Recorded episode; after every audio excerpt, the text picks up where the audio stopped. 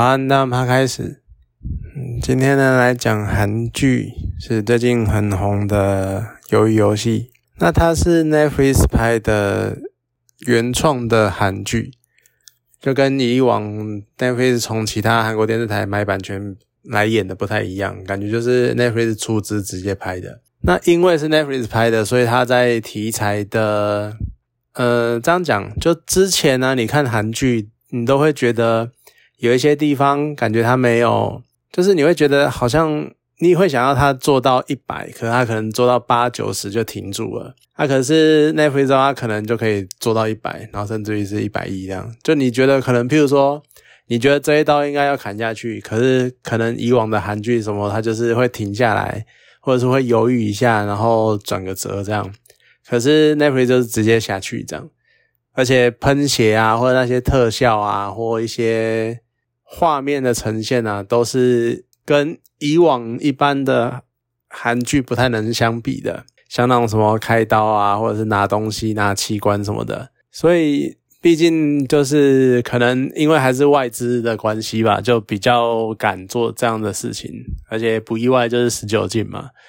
而且他就连跟韩国的所谓19禁的戏剧来比，可能都还要再还要再下一点猛药这样子。严格来说，我觉得剧情上来说，我觉得大概第8、第9集可以浓缩成一集就好了。因为它前面其实设定蛮新奇的，尤其是因为它是为了有点类似那个社会底层的人为了翻身而参加了这个游戏，然后这是一个生存游戏，那最后会得到奖金。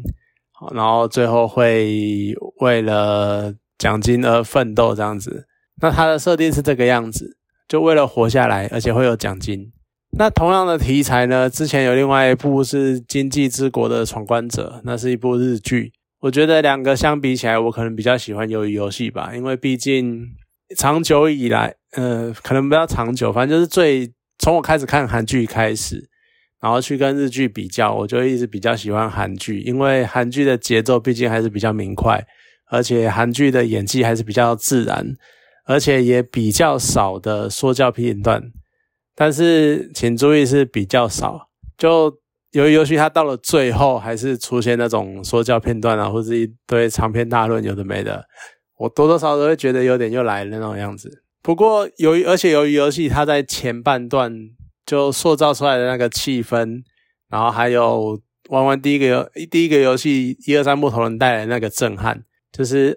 这么快就进入正题，而且直接一开始就吹到底，就直接杀一大片人，然后不手软这样。所以那时候看了还蛮期待，那个期待感就被拉高了，尤其是第一个游戏玩完之后大家做的抉择又出现一个很大的转折，那个时候就觉得这个应该很值得期待吧。然后而且它到后面呢又会有一种，其实我觉得这就是同类型的影片可能亚洲这边拍出来的风格就会跟欧美那边不一样，因为亚洲就是有一种压抑的感觉，而且就是我不知道那个感觉很难形容，可是你就是会一种整个社会就是一种很充满了压力，然后充满了就整个像压力锅一样，然后你就觉得非常的抑郁，就非常的郁闷那种感觉。那欧美可能遇到这种情况也可能就是笑笑，或者是直接找其他方法解决，可是亚洲就是会有一种压迫你到你就是觉得你没办法翻身那种程度。所以他前面的时候他经过那个转折，然后让大家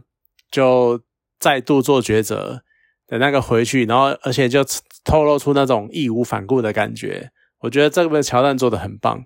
然后到第二个游戏也是最近可能比较常看到的一个特别的梗，叫碰糖。其实那碰糖我也不知道是可能也是韩国的特别的零食吧，不过最近很多人都会玩那个梗，可能都会看得到，就是还蛮有趣的。那边呢我觉得也还不错，就是那种想当然了一定会有人作弊，一定会有人偷偷先知道情报那种内线的状况，然后所以那边做的也还不错。那到了第3个拔河，就也是有一些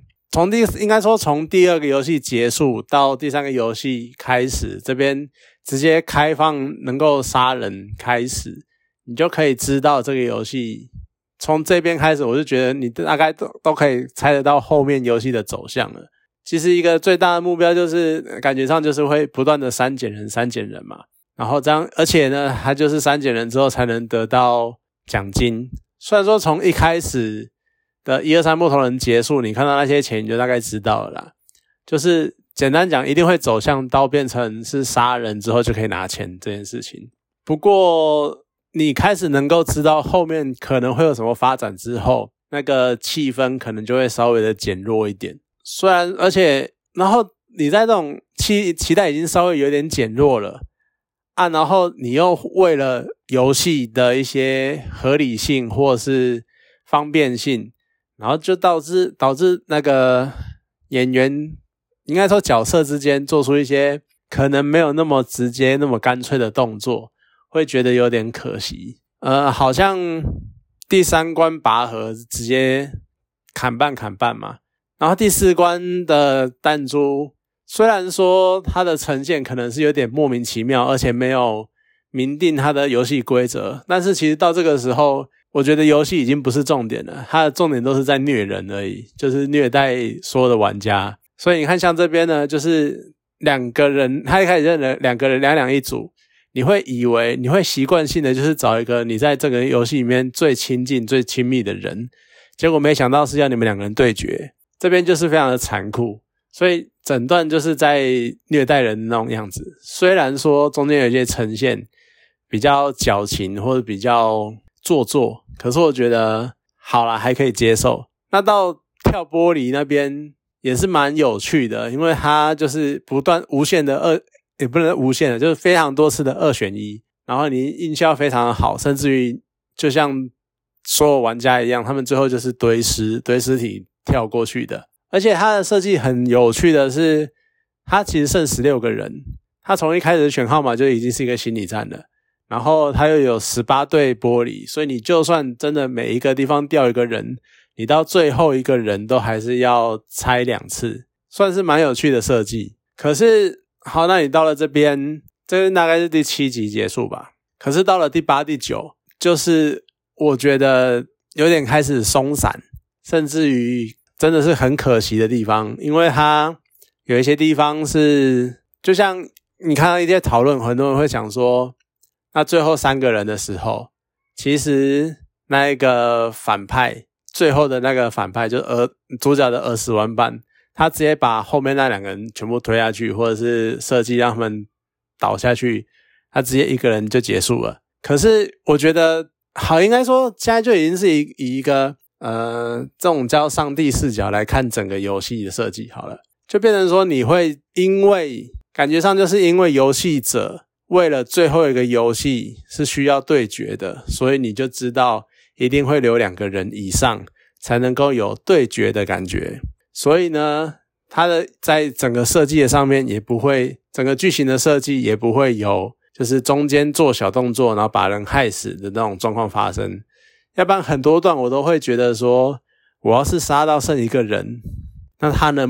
有没有办法继续玩游戏。尤其是这个在最后一个游戏前这种感觉更强烈，因为你玩弹珠他要两对决嘛，那个时候已经扫掉一大堆人了。可是你跳玻璃，就算玩弹珠或者是在中间晚上把人全部杀了，然后你最后剩一个人，他跳玻璃他还是要一个人面对18对玻璃。好，这样我觉得都可以。可是你到了最后一个游戏叫鱿鱼游戏，它是为了符合整个游戏的名称嘛，甚至于第一集就跟你讲游戏的规则是什么。可是这个游戏它一定要有正反两方，那你一个人的话，所以是怎样，就最后直接无条件获胜嘛？可是我就会觉得那这样就失去了6个游戏这件事情的意义了，所以我觉得有点可惜啦，就是这是一个我比较不太能够过得了的节，就是我会觉得你感觉是为了最后一个游戏要符合你的命题，所以最后才会放个鱿鱼游戏在那边。那因为要配符合鱿鱼游戏，又要那个很传统很苟且的对决，所以你最后的设计走向就会变成那个样子。可是我就会觉得这让整个最后一个游戏变得很没有感觉，就是明明要玩游戏，结果最后变成单挑打架，而且单挑打架的转折还很亚洲式的矫情，就主角还要站在那个胜利条件面前，然后再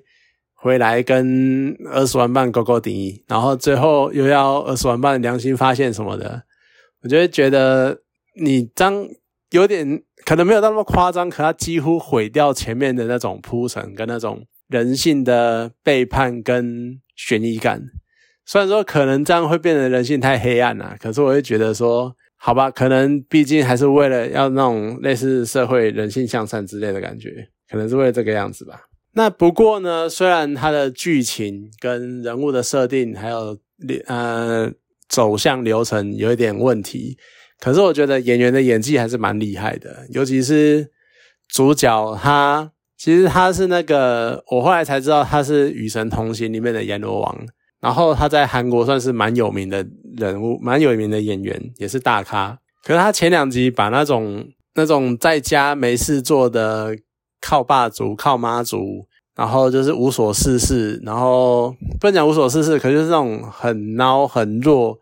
然后很没有用的那个感觉演得超级好的，就是你会觉得说你是不是天生你是不是本来就是那种样子的那种感觉，就演得非常自然，然后非常的有说服力。那其他的角色啊，然后那种勾心斗角啊，然后还有那种背叛啊，还有一些很多细微的眼神啊，那些小动作小举动那些其实都演得很好，所以我觉得整体来说演技是都还蛮不错的。然后制作就整个特效啊，还有整个团队的布景啊那些都算是蛮用心的。尤其是像最后你到晚上，我其实不知道他是不是一开始就这个样子设计，但他到最后一晚的时候你会发现到他们睡那个房间四面的墙其实就是他们玩过的游戏，就123木头人啊，然后碰杆啊碰饼啊，然后还有什么拔河啊挑玻璃啊之类的，就他的布景跟一些小细节其实做得蛮不错的。我真的觉得就是很可惜在最后面的收尾，尤其是他最后又出现什么那个老人其实是出资者观众啊，可是他想要参一脚所以下去，这种我已经在夺魂剧看过的剧情我已经觉得有点就少了那个感觉。而且他最后还要跟主角打赌啊，然后就是当然他讲的还是蛮不错的啦，因为他主要为什么会办这个游戏其实就是他们觉得无聊嘛，然后衬托出来讽刺整个影集想要表达那种讽刺那种所谓有钱人然后在操弄底层的人，然后那种纸醉金迷的世界，然后他们就只是为了无聊所以可以看这样子人性的残酷跟打斗这样子。可是我多多少少会觉得你要讲这些东西你可以节奏快一点，然后你很多东西可以直接缩短一点，让节奏感更好，就不用我们还要在那边已经知道你在干嘛了，然后你还要再讲一遍那种感觉，所以后两集显得有点无聊。比较令人惊艳的呢是，当然啦，就是第一集跟最后一集居然还有孔刘来客串，我觉得是应该对很多女性的观众来说是一个福音啊，尤其是很少看到孔刘这么板着脸，然后带着那种冷笑，然后在那边甩巴掌的样子，可能很多人会看得很爽很兴奋之类的。而另外一个我觉得算是亮点的是，除了能找孔刘来客串以外，他还找了李秉宪来客串那个管秩序的军队的管理者。虽然说那一段剧情就关于警察跟李秉宪的那一段的剧情不难猜，但是我真正有惊艳到的就是当他面具拿下来那一刻，居然是李秉宪，就我在那边有惊艳到这样。好啦，那整体来说我觉得是一个开高走低的韩剧，反正才8-9集而已嘛，其实是还蛮快就可以看完的啦。那只是你多多少少要稍微忍一下那种最后面看到一个传统的对决剧情，然后还有老生常谈的说教，你要忍住不要翻白眼，然后大概撑一下就可以过去。还有很明显的为了第二季做准备的铺梗，你大概撑过这些，其实整部影集算是还不错。好啦，那值得看啊，我觉得算是水准之上的韩剧。推荐给大家啊，有兴趣的话可以去找来看一下。好，今天讲到这边，谢谢大家。